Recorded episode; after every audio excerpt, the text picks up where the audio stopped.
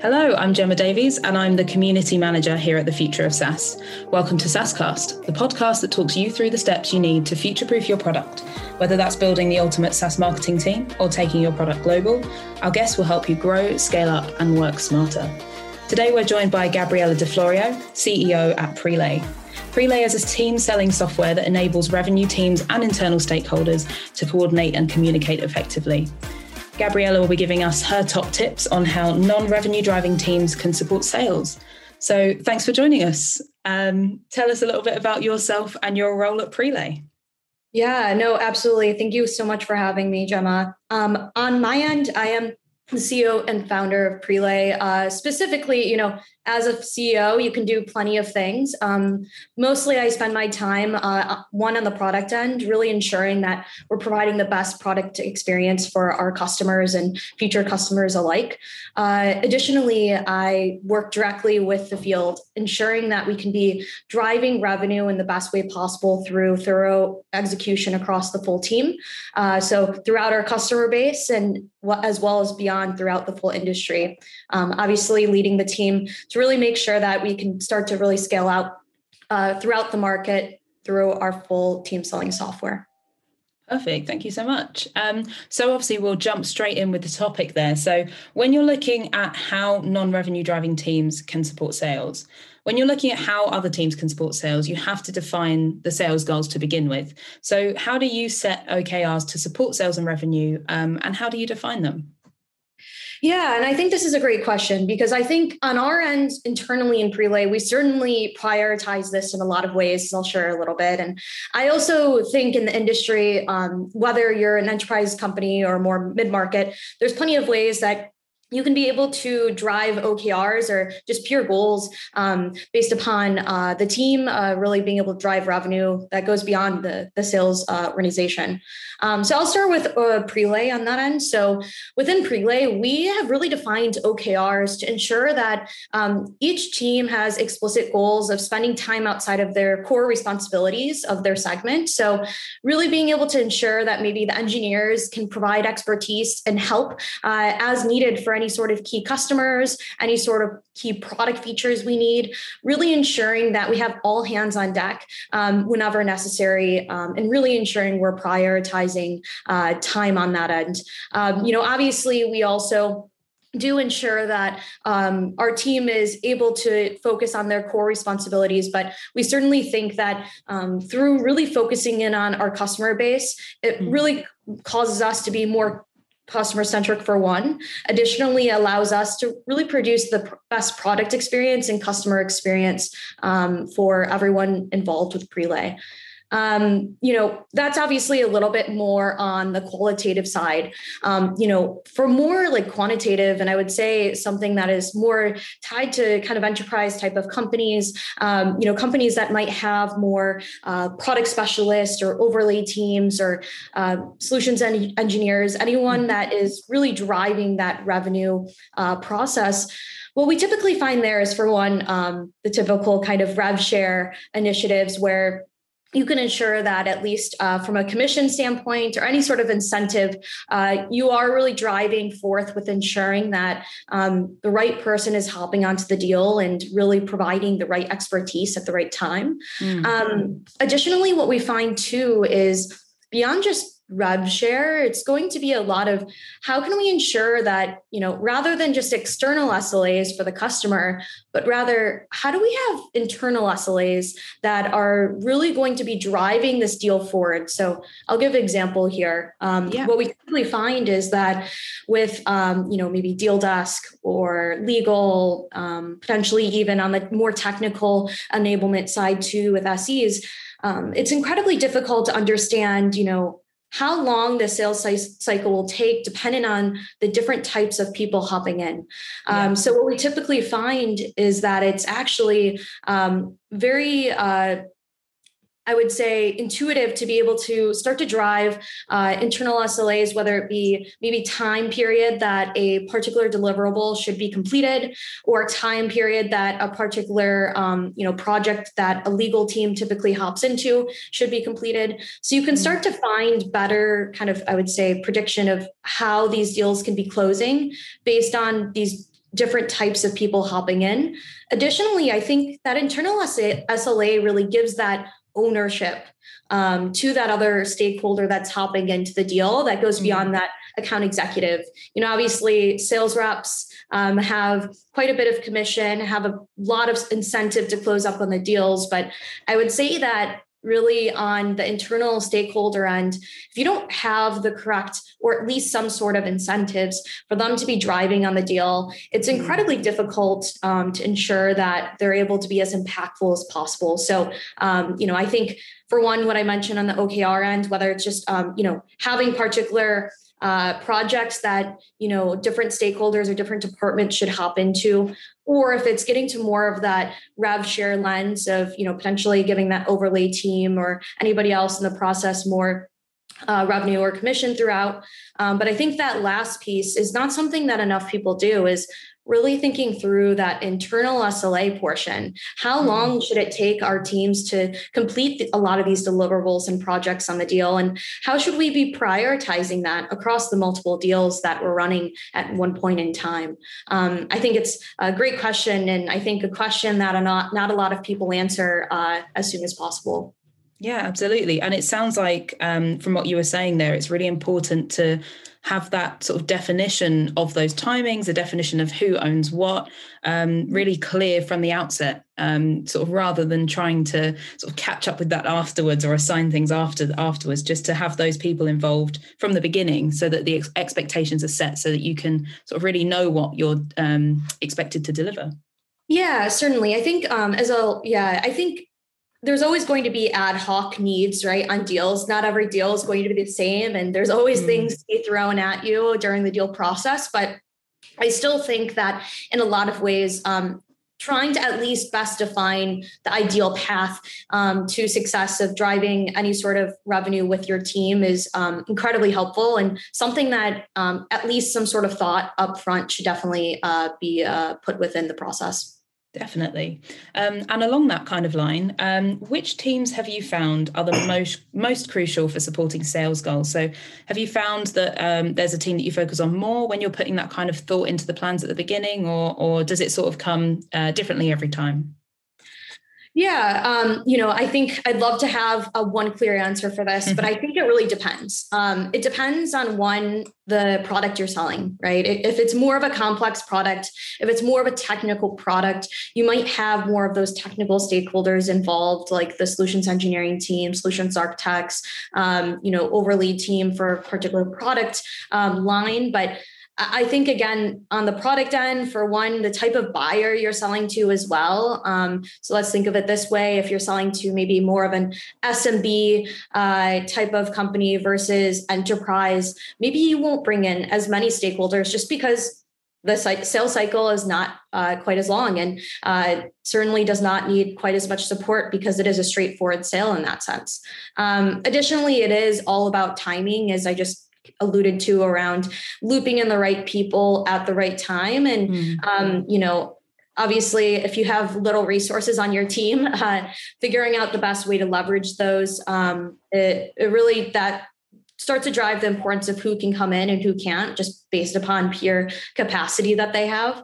Um, you know I, I, won't say that there's necessarily you know number one um, person that is incredibly important throughout the process. You know Obviously, with a more technical product, solutions engineers can be a huge driver of impact to hmm. ensure mm. that um, the deal is able to, for one, obviously, you know, get done and be complete, but also to ensure that the buyers are fully educated throughout the process and ensure that um, they come in happy. They come in happy as uh, brand new customers and they're excited and energized to be using the product. Um, you know, certainly, uh, I think there's a lot of people in the background that are also incredibly important that I, I think most people don't really think through during the deal process, whether it's deal desk or legal or any one of that sort that typically most people are needing to wait on to figure out uh, how they can be wrapping up the deal, how can they ensure that the negotiation goes well, how they can ensure that T's and C's are completed. These are all pieces that, in the end, if you didn't have legal, if you didn't have deal desk, if you didn't have any sort of SEs, the deal just wouldn't be able to get done. So again, I think a lot of it is dependent on the product you're selling, whether it's complex or it's technical, needing more of those additional resources, whether it's maybe a product specialist because you're selling to a particular industry um, or even just the type of buyer you're selling to. Maybe they're more on the technical lens um, or on more of the enterprise angle that you need more uh, resources around. Um, but certainly i would say um, the full team uh, pulls their weight i would say. But mm-hmm. I, I, think that um, it, it certainly depends on the timing of when one person might be more crucial than one other person Absolutely, that makes sense, and I think that's a that's a pretty comprehensive answer there. Um, I think you've covered most of my next question, which is how do you define the deal collaboration based on the customer or prospect account? I don't know if you have any more to say on that. Yeah, I can uh, dive a little bit more into detail on that end. Um, I would say that overall, again, it does depend on that size or product line that they're interested in. So I think a lot of um, defining the actual people that need to come into the process are based around those core factors. And I honestly, I would say potentially other factors as well. But um, I think it does really make sense to think through how you prioritize those resources around the deal and at what timestamp. I think um, that is one thing at Prelay we always try to think through is um, how do you think through each person's capacity, how many projects they have, um, you know, how many deals are they working at one point in time? Um, because you know most of the time, maybe for an SE, uh, they have maybe two deals, but they have multiple different projects they're working on within those two deals where maybe someone else has about 10 deals and they only have about like one project here and there within those deals. So maybe their their capacity is actually quite lower. Um, yeah. So really being able to think through just the overall like prioritization around um, you know how you loop in these different people based upon capacity. Mm-hmm. um, but i think that you know there's always ad hoc needs uh, that need to be covered. Again it's hard to proactively think through um, who can always come in but i think that's why tracking capacity is actually incredibly crucial um, for this. Um, and i think today it's it's just hard for people to systematically do this just because um, for context, what we find is that people are doing this on Slack today. They're looping mm. team members in uh, ad hoc on Slack through messages. They're looping team members in through Microsoft Teams and other communications platforms like email, um, where it's really difficult to understand someone's capacity, what they're working on today, what are those intricate pieces throughout the process that need to be taken care of? Um, and that's something that we really try to fulfill at prelay is ensuring that um, you can be driving that kind of core capacity driving who's getting involved and making sure that they have enough uh, time on their hands to um, help out as much as possible. Absolutely. Um, and it sort of sounds like it's all about workload management and really being on top of what as you say what everyone's got on their plate at the time um, and what makes sense for the product Yes. Yeah, absolutely. Absolutely. I think workload management is a great way to put it. And I think it's definitely a matter of making sure that you're using your resources wisely. We like to think of it as, um, you know, just because uh, process management is important, we think that people management during the pre sales process is also um, one of the most crucial pieces, too. Perfect. And I think that is a great point to point out to our listeners and really important one there. Um, so, sort of carrying on from that, um, thinking about what different teams need to be involved and how that workload is weighted towards different teams. Um, what are your thoughts on a sales led approach versus a marketing first approach in targeting new customers to drive revenue? Yeah, I think this is a great question. I think it's a very um, you know i would say trendy question in a sense i think lots of people are really thinking through this right now as they're thinking through more of a bottoms up approach or top down approach of getting in front of customers maybe through a, a free trial um, you know starting through product led and then um, moving on to sales. And again i think it really depends on the product. I think it depends on the team uh, composition that you have. Um, but i think a lot of it go, goes to, back to product. So on the product side if you have not as you know complex of a product and you can be able to just self-serve um, people throughout the process. Of course marketing will uh, kind of kick that off and you know sales will need to be looped in uh, as soon as possible as uh, the customer has any sort of questions or needs.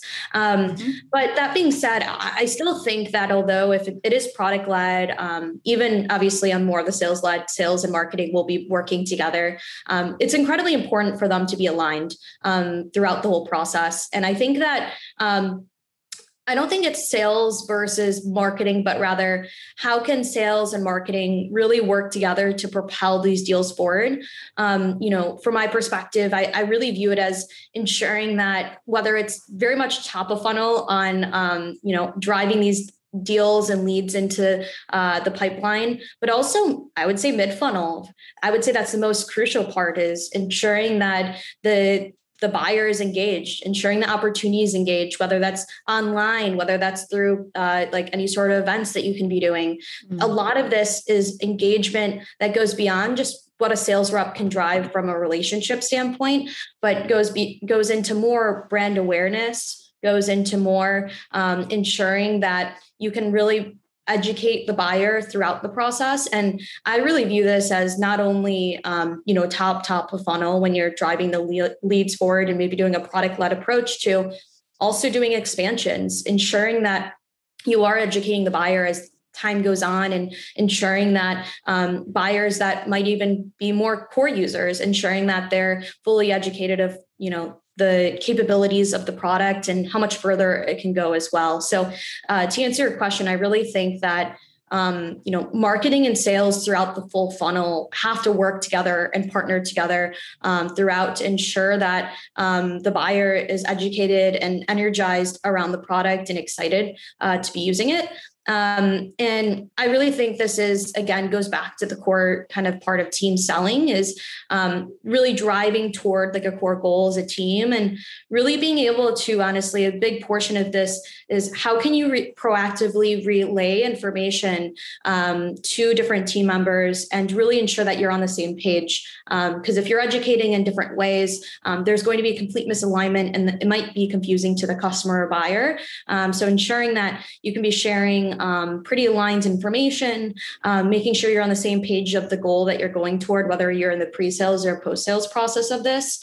um, is incredibly important. So definitely think that partnership is one of the strongest that you could be making um, throughout the process.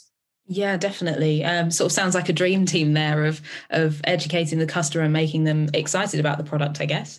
Um, so, sort of following on from that, as an example, um, how can sales teams use content assets, for example, to help close a sale? Yeah. And yeah, this is certainly something that we come up against with uh, Prelay is just really ensuring that the team can be enabled in the best way possible. And I think on this end, um, you know, content is definitely, as I was just alluding to too, is content is incredibly helpful for education uh, for the buyer um, really ensuring that they have all of the knowledge needed um, to be as successful as possible of leveraging product or even purchasing the product. And overall, on that end, I think timing is everything. Um, I think the best way to really drive content assets is to be able to ensure that you're sharing those at the right time with the right person. Mm-hmm. And I, I think right now it's pretty hard to execute that um, especially when like one individual rep or maybe a rep and se are having to figure out the best way to share this information when there's you know so many things that can be going on during the deal yeah. um, so what i really recommend with this is um, how can you best like map out what type of content you would like to share based on different timing and criteria and uh, typically this is a little bit harder when you obviously have salesforce as like your core like you know uh, you're kind of going through the process and the pipeline um, but then you have maybe separate platforms like a seismic or other uh, platforms where you're able to share like some sort of content bank. Um, yeah. I think pairing those two together in the best way possible is something that we really try to drive forth with Prelay is mm. ensuring that um, you could be sharing that content at certain points in time when it's necessary or even proactively so that um, those questions might not crop up from the customer or buyer. You already have answered them um, right away before you they would even expect that they would crop up on that. So again, I think um, you know content assets can be your definitely greatest asset on the deal. But I think a lot of that uh, is dependent on timing and execution of it, and um, really making sure that you're um, figuring out the best way to share that uh, information. Yeah, that makes sense. And obviously, sort of to what I'm inferring from that there is that you really need to look at exactly what that content is doing um, rather than having a sort of template, you know, we'll share this then, we'll share this then, but really looking at what the outcome of that content would be. Would you agree?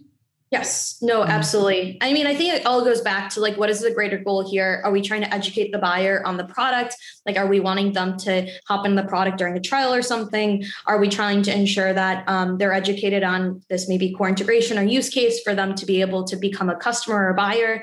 Um, mm-hmm. Certainly, it's thinking through the core goal of the information you're sharing because you also don't want to share um, unnecessary information potentially as well. Yeah, absolutely. Um, so on that sort of, you mentioned there the timing is the most important thing um, with content, but also um, sort of earlier on you mentioned that timing is really important in terms of the sort of customer life cycle. So are you able to lay out where in the customer journey sales should begin and end contact with the customer? Yeah, and I think that that's uh, a great question. I think it does go back to kind of um, what I was mentioning on uh, you know sales and marketing and i think this uh, bleeds within like every portion of the sales process as well. Um, i think with the beginning portion definitely depends on the product as noted and um, depends on the motion you're running. Obviously um, with sales hopping in for a product led growth uh, motion that's definitely going to be later in the process where um, where if, it's more of a complex product or more of a custom pro- product certainly um, you know sales will have to hop in uh, quite a bit earlier to ensure that they're educating uh, the buyer. They're ensuring that the buyer truly understands how they can be hopping into the platform as easily as possible. Um, all things that you want to be um, as early as possible in the in the sales process um, with. But uh, for that ending portion, I really like to think that um, in you know I come from a world of athletics, so I like to think of there's no finish line with sales.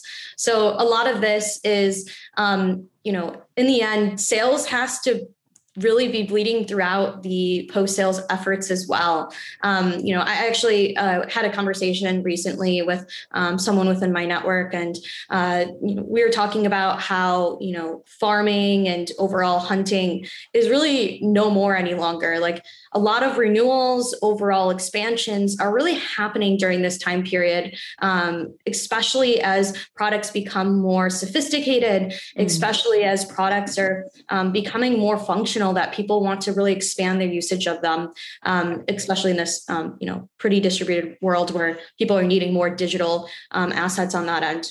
Um, so really from my perspective it's how can you ensure that you're holding on to that relationship as a sales rep or as a sales team um, to ensure that this you know company can be growing throughout um, you know their tenure of using the platform so on this end how can you sh- ensure that when you close up on a customer that you know you're staying in touch with them you're staying mm-hmm. incredibly customer centric even if you're not you know customer success you're keeping that relationship strong so that prior to any sort of expansion, you're top of mind for one. Um, additionally, uh, for any sort of expansion, you can be right there when it's meaningful for them to start to really learn how they can be leveraging your platform in different ways and um, really starting to trust. Um, that they can be leveraging their plat- the platform for success as well. Um, so I, I, don't really think there's a finish line with the sales process per se or how sales teams can get involved. I think if anything, the strongest teams really keep building and compounding on that relationship that they've already built. Yeah, and I really like that um, sort of obviously drawing on your background there. There's no finish line with sales, so I think that's probably something again that to highlight for our listeners to take away. Um, so, how have you seen the most successful collaboration take place with non-sales teammates? Obviously, um, from what we've heard from the the previous questions, you've got a solid plan in place to to make that success happen. So, um, what are some of the successes that you've had? Yeah, and I think um, this does go back to uh, I think one thing that we were talking about on um, overall OKRs and goals of the team.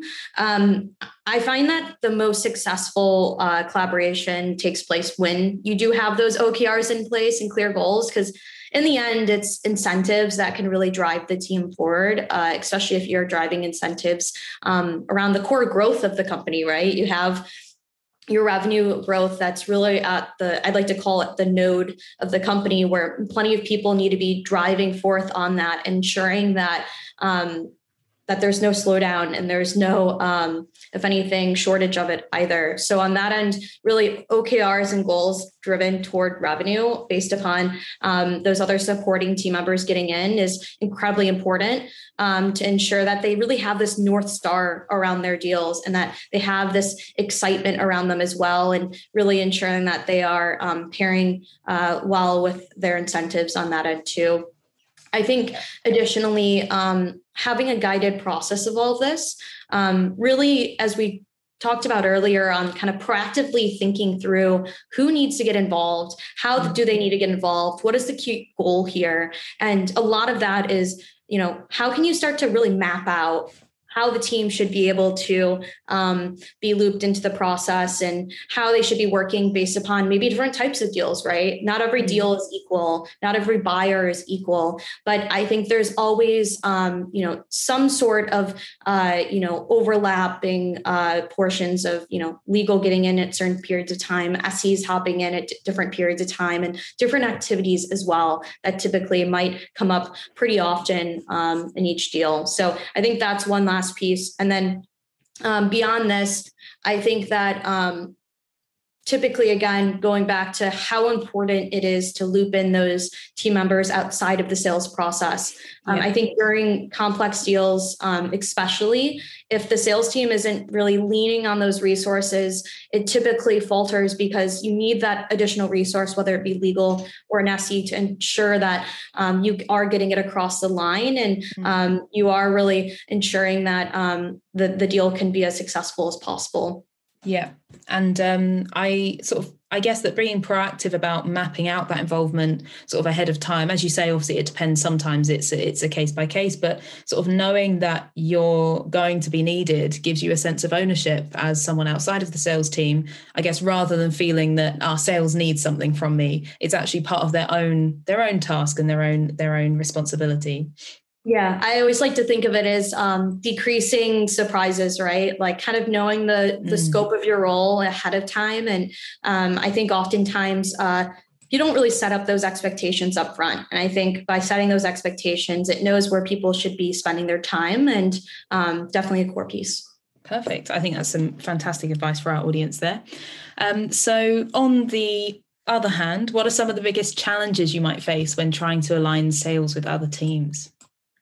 Yeah, I mean, I think historically, especially as you can only imagine when we were in only offices, which seems like uh, you know years and years ago at this point. Um, I think historically, a lot of people are just siloed, right? Mm-hmm. Organizations are typically siloed. They're not thinking through the best ways to be partnering with each other. I think everyone's always trying to scrap together how can we achieve our goals as a team and how can we mm-hmm. achieve our goals as an organization, but not really thinking through actually to achieve our goals, we have to be supporting other teams. We have to be thinking through the best way to support other teams. And unfortunately, I think a lot of these are siloed in different systems they're using. They're not speaking to each other. I think it's um, siloed in the different types of goals, as I just mentioned, of like what type of goals are they driving toward? What type of OKRs are they driving toward? That inevitably, in the end, you actually need those other teams to be supporting those. Mm-hmm. Um, additionally, I think uh, going back to those systems and not talking with each other, I think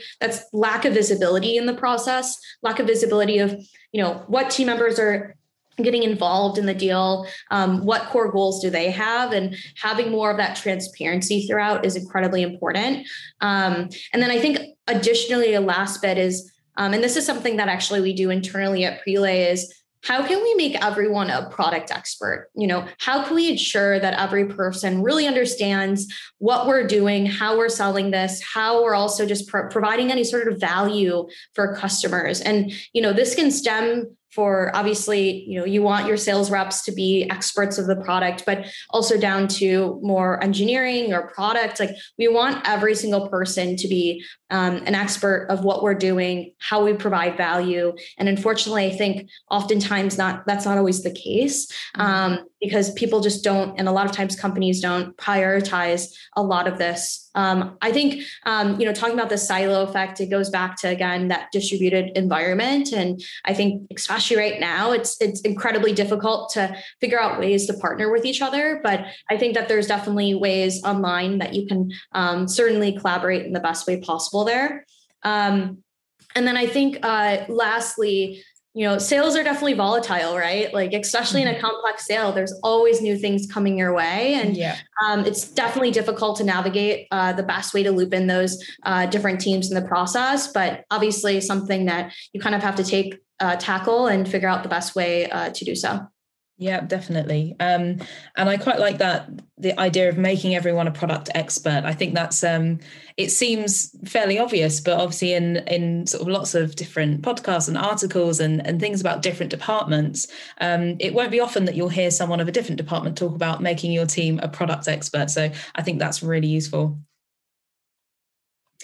Um, so, what are some of the outcomes that you've seen um, when sales are successfully aligned with the rest of the company? What are some of the benefits of all of these tips that we've just gone through?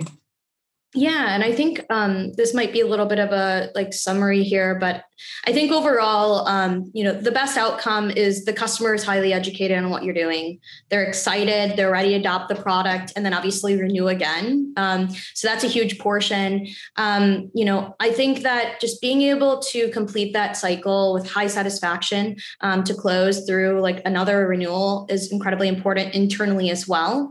Um, and then I think that throughout the process, people like to think that there's like one owner, right? You have the opportunity owner technically, but I think that, you know, there's multiple owners in the process and each person needs to chip in and align with the rest of the team, no matter if it's top of funnel or renewal. And I, I think that when people are able to really position that within their company and really make sure make sure that's a core principle of theirs uh, mm-hmm. it really allows for you to have the most successful deal process and honestly, in the end, most successful deal process is again making that customer happy, making sure that buyer is happy, and ensuring that they're staying within, um, you know, leveraging your platform. Yeah, definitely. And that actually takes us to the end of our questions. So thank you so much for chatting to us. Um, I think we've sort of we've covered obviously making everyone a product expert, being customer centric, and one of the most important ones that came up multiple times is setting expectations and avoiding surprises between your teams. Um, so thank you so much for joining us. Um, do you have any final words or tips for sales teams that might be struggling at the moment, or any just any final advice for our listeners? Yeah, no, and thanks again uh, for having me, Gemma. Had really a great conversation here. I think overall, obviously, um, you know, on Prelay's end, this is something that really comes close to us is um, ensuring that the team can be driving forth together and ensuring that you can leverage systems, processes, and people alike all in one place. Um, so it's certainly something that we do um, provide within uh, within Prelay. Perfect, and thank you so much for joining us. It was great to chat with you. Thank you.